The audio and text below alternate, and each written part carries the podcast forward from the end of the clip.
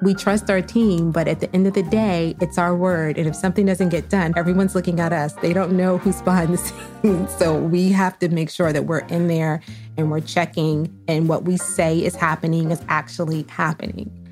The turnaround time and quality equation is always something that is bumping up against each other. I mean, you want something quick, but you want it to be done right. And so it's always kind of a balance in there. How can it get done? Hi, this is Small Business, a weekly podcast brought to you by Amazon. I'm your host, Andrea Marquez. This show is all about learning how to start, build, and grow your small business. I know it sounds intimidating, but I'm also learning with you, and we'll call out key lessons at the end of every episode for you to use on your small business journey. A crucial part of setting up your business is figuring out shipping and fulfillment if you aren't manufacturing your own product. After you have your idea, how do you bring it to life? How do you ship it to your customers? Who do you trust with creating your product? It can get complicated pretty quickly. Plus, in this day and age where shipping can take one day, you've got a lot to think about. And even after you figure all that out, there's still a lot of options and different solutions to shipping and fulfillment. So, which one should you pick?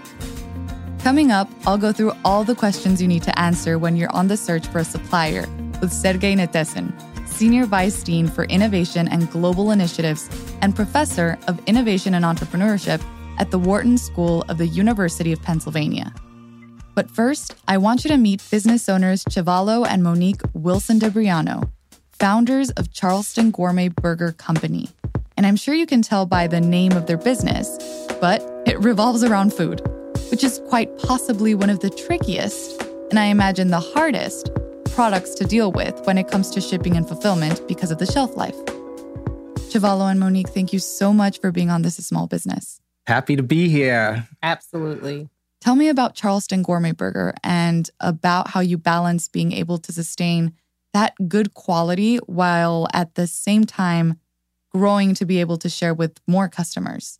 I'll say for us, Charleston Gourmet Burger Company was created out of love. It really mm. was. It's created from, you know, our love of hamburgers, our relationships, stuff we do with our family. So for us, that's what we do when we're creating products with Charleston Gourmet Burger Company. We create it with that same love. So every ingredient that we put in our products, it's lovingly put in there. And I, I tell moms that when we're at grocery stores and we're sampling, if we wouldn't feed it to our kids, we wouldn't feed it to yours. And so everything that is put inside of our products, all the ingredients, it's lovingly put in there. We know exactly what's in there. And so for us, it makes it easy when we're coming out with new products because we make it exactly how we make it at home. You know, we know who's manufacturing our products, we know the process.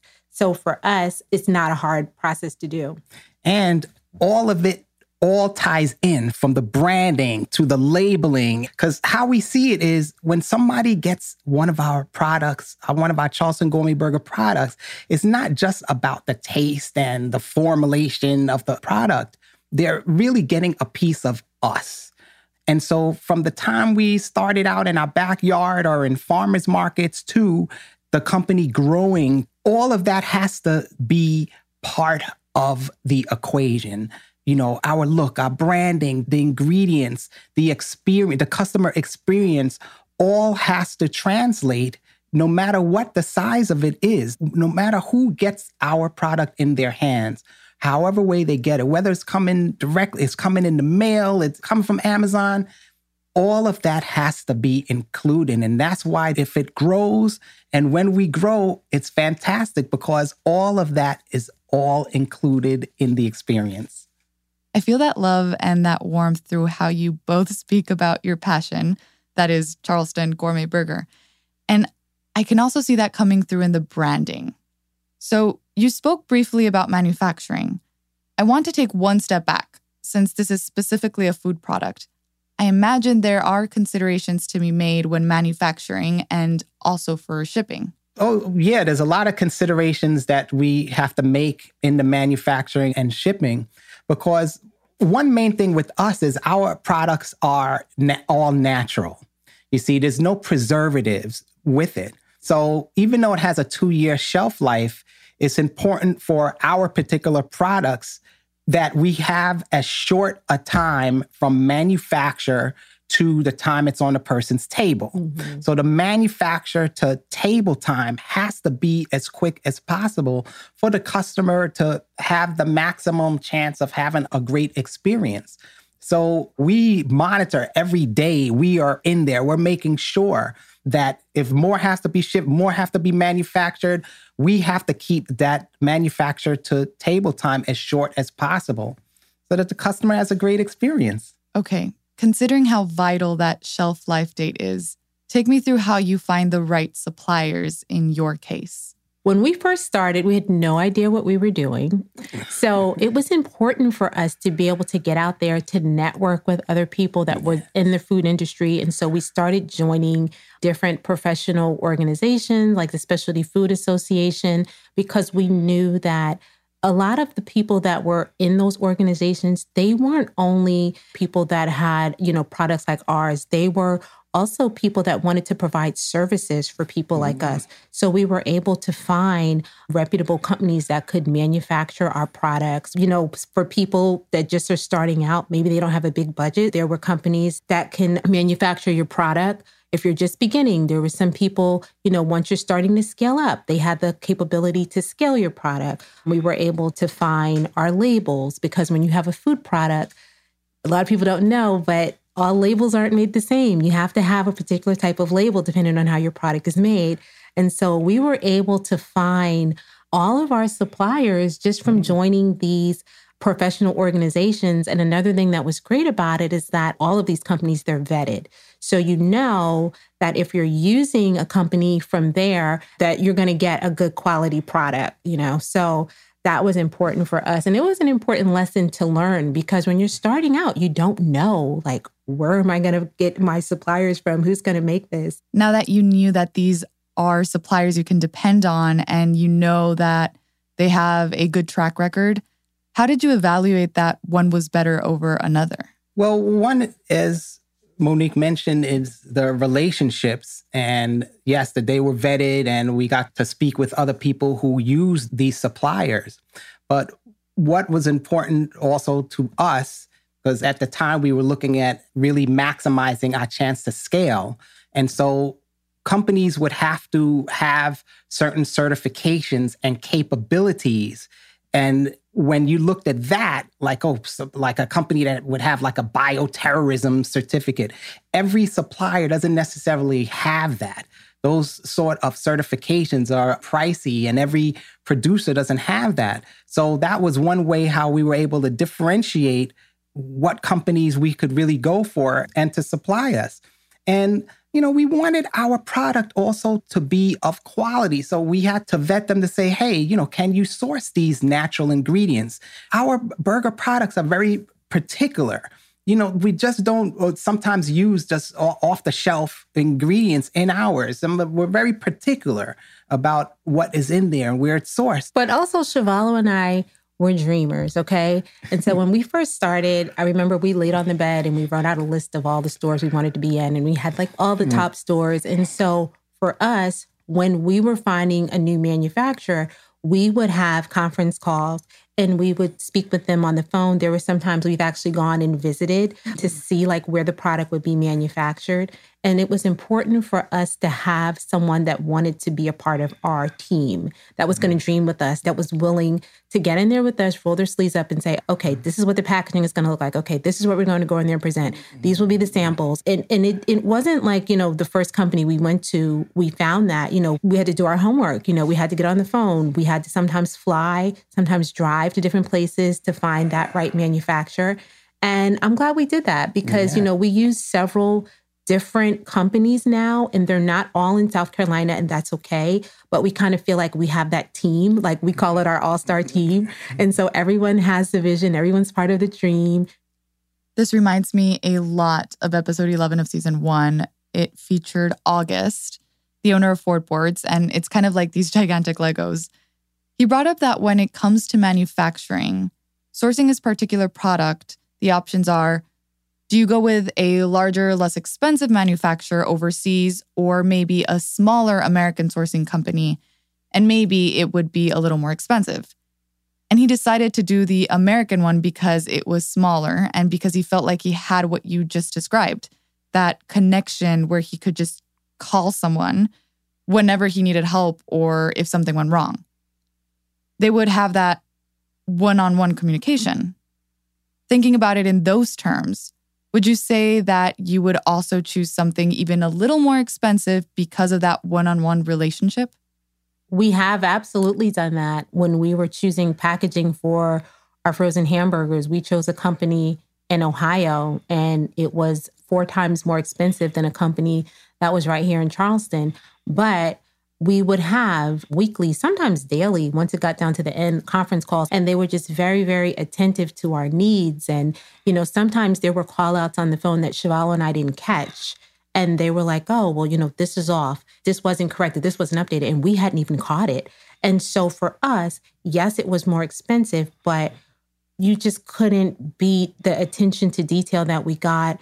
You know, we felt like we were their only clients. And I know they had so many, but we really felt like we were the only ones and it was worth every penny. We easily could have gone with the company that was here and they actually produced a box for us and it was done in like two days.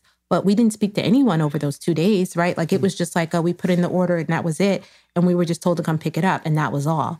That's all we got.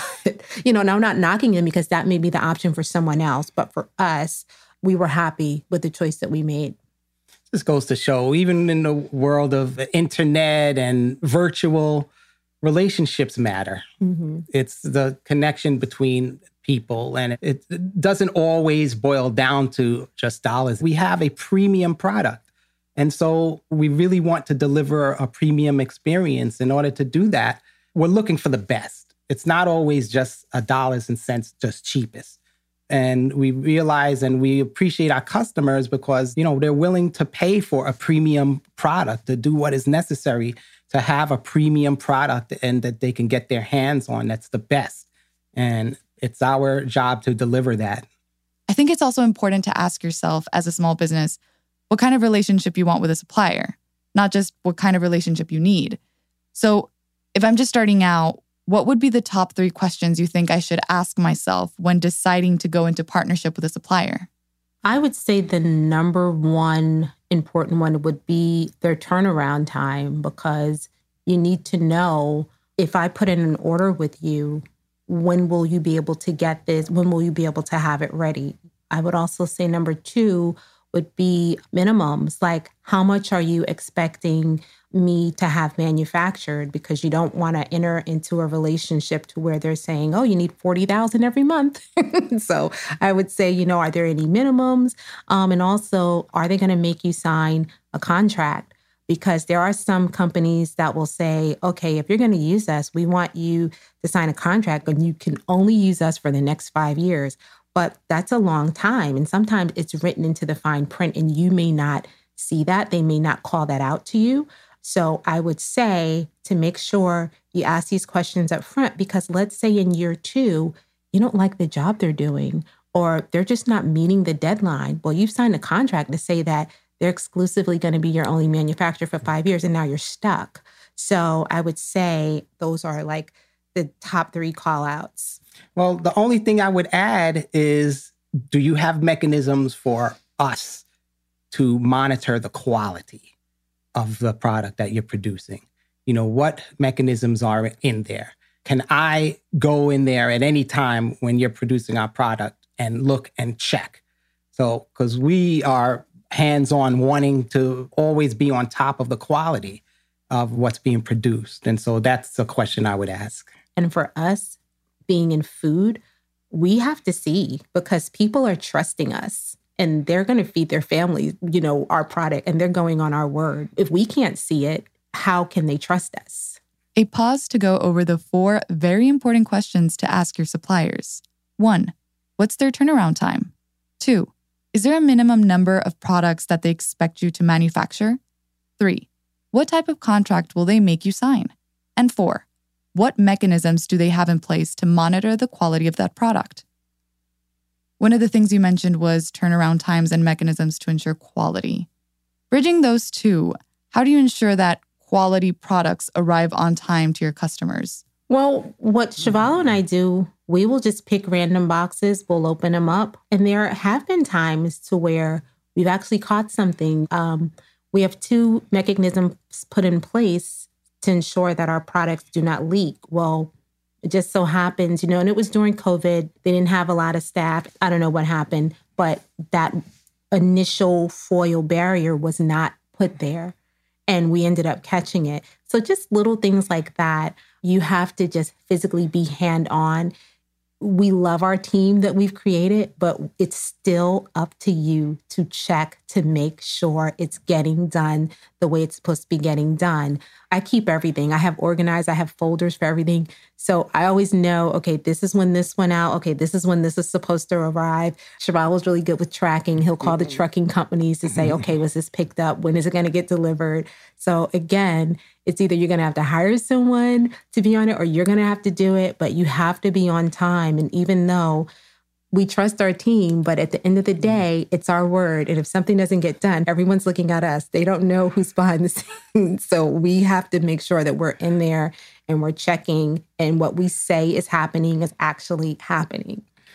The turnaround time and quality equation is always something that is bumping up against each other. I mean, you want something quick, but you want it to be done right. And so it's always kind of a balance in there. How can it get done? But I tell you, we're so happy with our suppliers. There are times mm-hmm. when we wanted to get it. We hey, we got to get it to the consumer, but they're like, well, hold on, because the bottles have to be filled at a certain temperature. And then it has to go down in temperature. It, it has to sit for a certain point before it's re- released to be able to be shipped to a customer or to a distribution. And so are times when we wanted it a day earlier, and they're like, no, quality 1st mm-hmm. You cannot cut corners in any way. And we like that. So quality beats speed and get people on your team who are so into the mission that they care for you and for what it stands for more than being a yes man. I love that. Any other considerations that small business owners should make when it comes to shipping and fulfillment?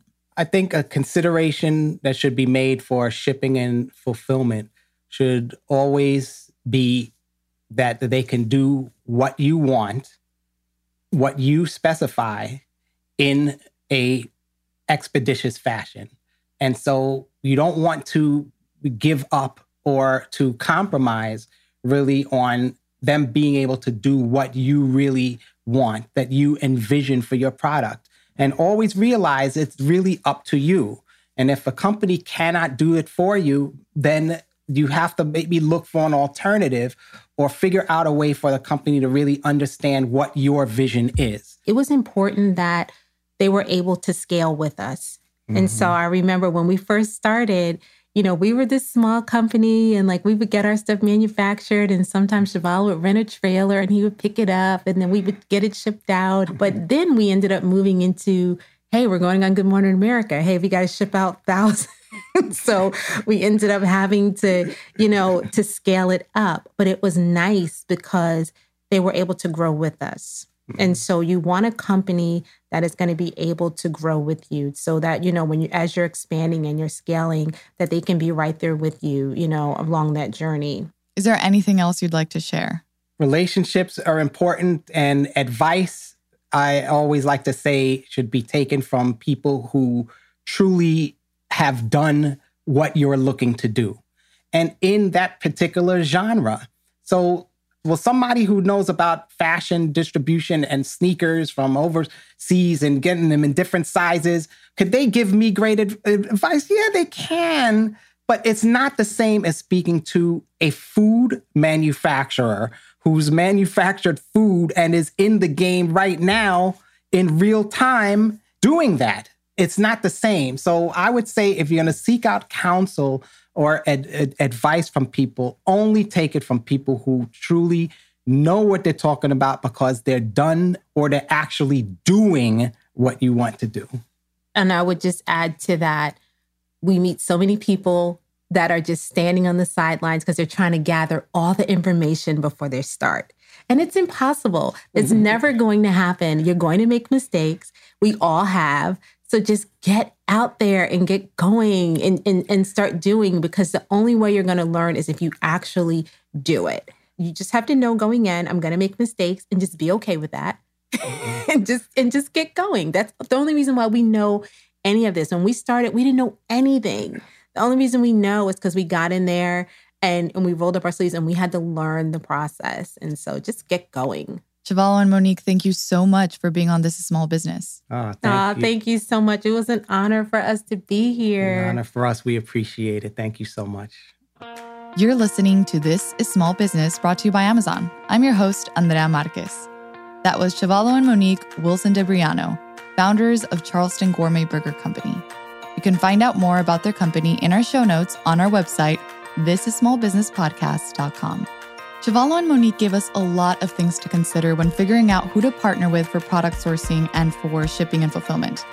I love how they prioritize having communication and transparency with their sourcers because they care a lot about the trust that the customers put into their products, especially since their products have a short shelf life. So, thinking about the team that'll come along with your shipping and fulfillment choices is super important. But even though you definitely want a supportive team, you should be wary of yes people. You still want team members who will keep you grounded and give you realistic expectations. Did you know that nearly 60% of products sold in Amazon store are from independent sellers, most of which are small and medium sized businesses? The small businesses we feature on the show are some of the many small businesses selling in the Amazon store who have tapped into some of the tools and resources offered to help them succeed and grow. One of those resources is the Amazon Small Business Academy, where you can find the help you need to take your small business from concept to launch and beyond. You can strengthen your skills at no cost with live and on-demand trainings, Q&As, events, and even find more This is Small Business content. If you don't know where to start, you can take the free self-assessment on the Amazon Small Business Academy site at www.smallbusiness.amazon. My next guest is Serguei Netessine, Senior Vice Dean for Innovation and Global Initiatives and Professor of Innovation and Entrepreneurship at the Wharton School at the University of Pennsylvania. I'm excited for you to meet him. Serguei, thank you so much for being on This is Small Business.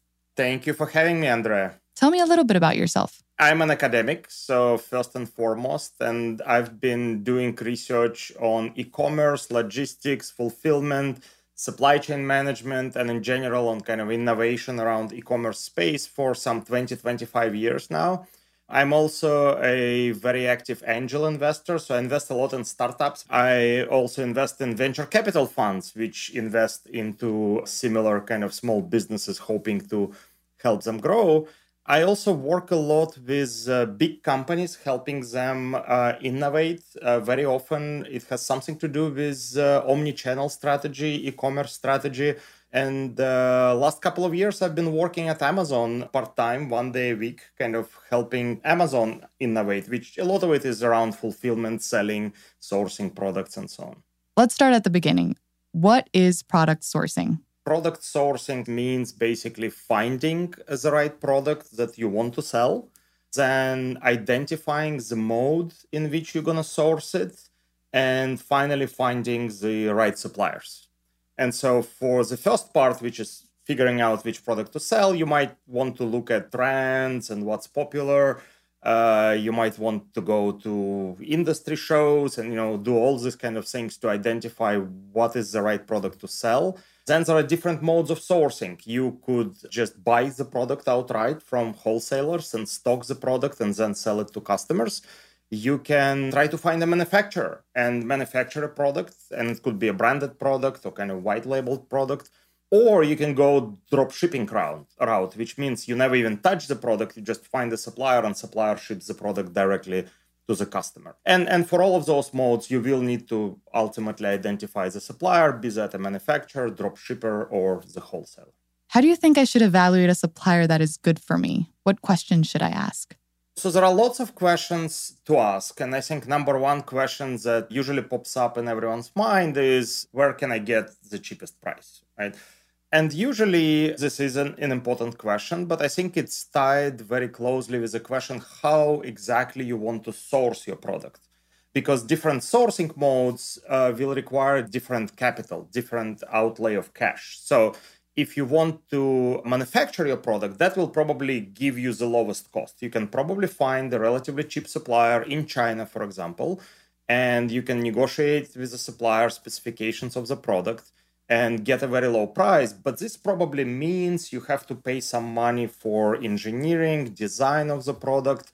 Most likely, there is going to be a pretty large minimal order quantity. So, supplier is not going to do it unless you guarantee a few thousands of items, for example. And so, the trade off is yes, per unit cost is going to be small, but then there is going to be this initial outlay of cash and you will also have to worry about things like transportation, custom clearance. The product is going to ship, sit on a ship for a few months, and all this headache until it comes to the port, and you have to handle it somehow, and so on. The kind of a second, the medium kind of option is to find a wholesaler in the United States, maybe, who already has this product. And this would be kind of a medium investment because you need some cash to go buy the product and then sell it, distribute it, figure out logistics, how you're going to deliver it to the customers. And by far the easiest and the kind of the lowest investment from the investment point of view approach is drop shipping. So you find someone, a drop shipping supplier who already has the product, has the capability to ship this product directly to your customers. So all you have to do is find customers. You send the customer address to the supplier, supplier slaps your label on the product, and then product goes directly to the customer. The problem is, of course, your margins are going to be the lowest in this case. Uh, so the lowest investment cost, but also the lowest margins because the supplier is going to charge you for holding inventory and stocking product and shipping and slapping labels and so on. So essentially, for every choice there, you have to evaluate what you have to give in return. Like, what's the catch? Because nothing is going to be the ideal choice, but there will be the best fit depending on your goals, your cash flow and what the product is, right? Yes, exactly. What matters a lot is what the product is. So if we take, say, books, which was the first product that Amazon used to sell, right? So at the time, people didn't print kind of books on demand, they didn't self publish or anything like that. And so, you know, you go to publishers, publishers already have inventory, and actually, publishers have capabilities to ship those products wherever you want uh, which is what Amazon used in 1995, 1997, right? Now, of course, what it means is everybody can do it. So barriers to entry are very low. There could be lots of people like you who can find this drop shipping suppliers, and tomorrow they'll be selling the same product potentially at the same price. And on the other side of the spectrum, if you want to be really unique, you want to have branded products, you want to have something that only you offer, then you go and find a manufacturer and create a branded product just for you. This will mean some kind of outlay of cash, but on the upside, you are unique, you are standing out, you are creating kind of awareness of the brand of your product. So that's kind of another trade off, the entry cost. And then, of course, there is the whole logistics angle, which is how you're going to handle deliveries, how you're going to handle logistics, inventorying, warehousing, and so on. So that's also another outlay of cash potentially. And depending on the product, it can be very significant. If you are selling something highly innovative with highly uncertain demand, let's say something technological, you might buy inventory from the manufacturer or from the wholesaler, and then demand never materializes, and technological products become obsolete very, very quickly so then you might be stuck with inventory, which is becoming worthless overnight. So that's kind of another consideration. Versus if you sell diapers, diapers are diapers, they will always be in demand. So eventually you will sell them, maybe not at the kind of a fast rate that you anticipate, right? But then your risk of inventory, holding inventory, which is worthless, is pretty low. Okay, that was a lot of information. With all these options and pros and cons, risky cons, what are some other considerations to make that you think are important to customers? Nowadays, everybody expects to get their products very quickly and moreover they expect other things like i want to be able to track product. I want to be able also to return products. So who's going to do reverse logistics? That's also an important question. One of the important questions to ask wholesalers or manufacturers or drop shipping suppliers will they accept returns and how are you going to handle those returns? Do you want to somehow agree with the manufacturer or wholesaler that the product is going to go directly to them? Right. So the, the returns process needs to be discussed and negotiated as well.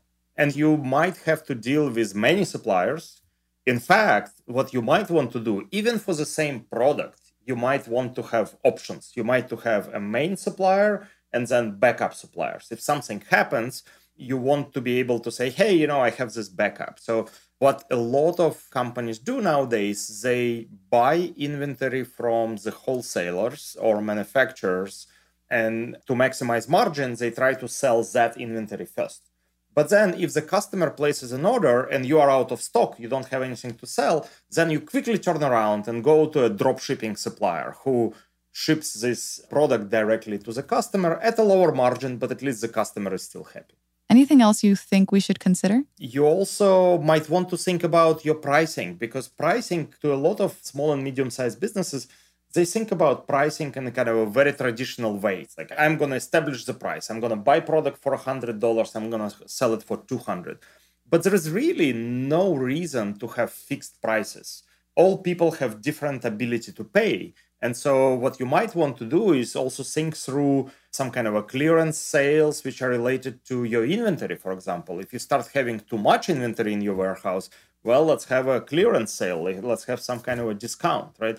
You also might want to think proactively about pricing differently for different delivery speeds, right? Some customers will pay a huge premium to have a product shipped faster, right? And so nowadays, offering this kind of options can actually make you lots of extra money.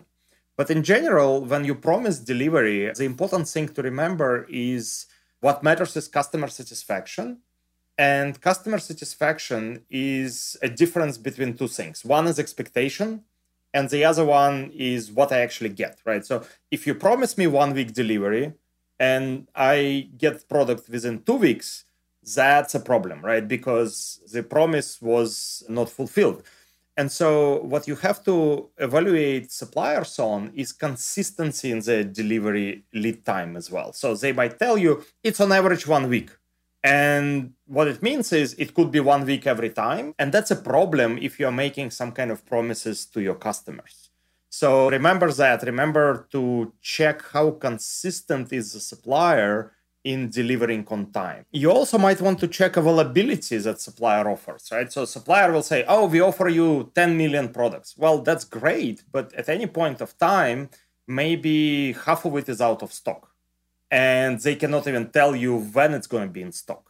So that's also very, very important to verify how accurate suppliers are with claiming availability and then what is the kind of average availability. It may seem like a lot of products, but if most of them are out of stock, that doesn't really help you.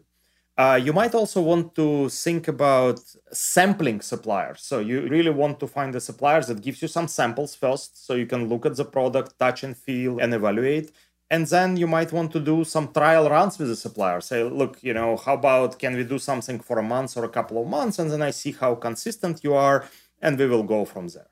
I've learned a lot and it feels a bit overwhelming trying to keep up with all the considerations i need to make. Do you have a word of advice for that? Very often um, the question comes to listing lots of choices and creating some kind of a scorecard. You just list a bunch of criteria that are important to you, price, delivery speed, delivery consistency, quality, availability, handling of returns, and so on, and then evaluating each supplier on each of those criteria in your scorecard. So a lot of it is about research, a lot of it is about doing kind of your homework, checking on the suppliers, and thinking through what's important for your small and medium sized business. That was Serguei Netessine, Senior Vice Dean for Innovation and Global Initiatives and Professor of Innovation and Entrepreneurship at the Wharton School at the University of Pennsylvania. Thank you for listening. I learned so much from our guests today. They managed to turn a complex decision into something that's a little easier to digest. Customer satisfaction comes first. And we've seen that again and again across episodes. It's the reason small businesses exist. So you need to make sure you meet expectations, and manufacturing and shipping and fulfillment plays a large part in meeting those expectations. Here are some of the key takeaways I learned from Chevalo, Monique, and Serguei. 1. First, you need to figure out what kind of manufacturer you need and what kind of relationship you want. Do you want that one on one, all in type of relationship where they run with you, or something a little more hands off? Then you need to do your homework. Sometimes even fly to see manufacturers in person because it's an important relationship and you want to do things right. Networking and joining groups within your industry help you get started in getting the right team on board. Two, make sure that the supplier is aligned with the particular things that you need for your product and that they're the right ones for it. As Chevalo and Monique mentioned, to them, it was also important to have a supplier that would be willing to be in the thick of it with them. Three, once you're down to deciding who is best for your business or your dream team, ask yourself one, what's their turnaround time? Two, is there a minimum number of products that they expect to manufacture? Three, what type of contract will they make you sign? Four, what mechanism do they have in place to monitor the quality of the product? And an added five and six from Serguei, which are five, check if they are consistent with their shipping times, and six, ask if they have samples available. If in your scorecard there are a couple of possibilities, consider what makes them stand slightly apart from the rest. Where are they going above and beyond? Four, it's also important to remember that every choice comes with a pro and a con, so make sure to know the risks. For Chevalo and Monique, it was more money. But as Serguei said, it depends on the product and your goals, but you will need to weigh what is most important to you when making the decision. For Charleston Gourmet Burger, it was about the one on one relationship and also knowing that the company they chose would be able to scale with them. And five, two added considerations by Serguei were reverse logistics and having a plan B supplier. Make sure you have something in place for when customers want to return a product which is also something we talked about with August in episode 11 of season 1. And we've spoken a bit about this in past episodes. But make sure that when you seek advice, it comes from someone who has done the specific thing you're looking to do. Don't get analysis paralysis and keep overthinking of how and when to start. Just get going. You'll make mistakes, and that's okay. This is small business, after all. I'm curious, what choices are you going to take when thinking of shipping and fulfillment for your business? Reach out to us at thisissmallbusiness at amazon.com to tell us what you're up to. Or let me know what you think of the episode by leaving a review on Apple Podcasts. It's easier if you do it through your phone. And if you like what you heard, I hope you'll share with anyone else who needs to hear this. That's it for episode 7 of season 2 of This is Small Business, brought to you by Amazon. On our next episode, we'll continue our conversation about shipping and fulfillment, but with a twist. What if you're manufacturing your own product? We'll be talking about how to get started if you decide to go down this route and all the possible risks of manufacturing with Ash Heather from Epic Water Filters. Until next time, this is Small Business. I'm your host, Andrea Marquez. Hasta luego, and thanks for listening. This is Small Business is brought to you by Amazon with technical and story production by Jar Audio.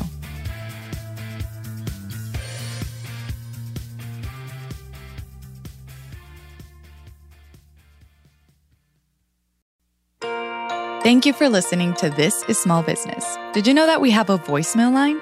If you have questions or maybe a small business story you'd like to share about starting, running, or growing a small business, all you have to do is click the link in the show description and leave us a message. We'd love to hear from you. And you never know, you might even get to hear yourself later on on the show. Voicemails will not receive a response, though, so for help with other questions to Amazon unrelated to the show, you can reach out to Amazon's customer service team at the link provided in the description.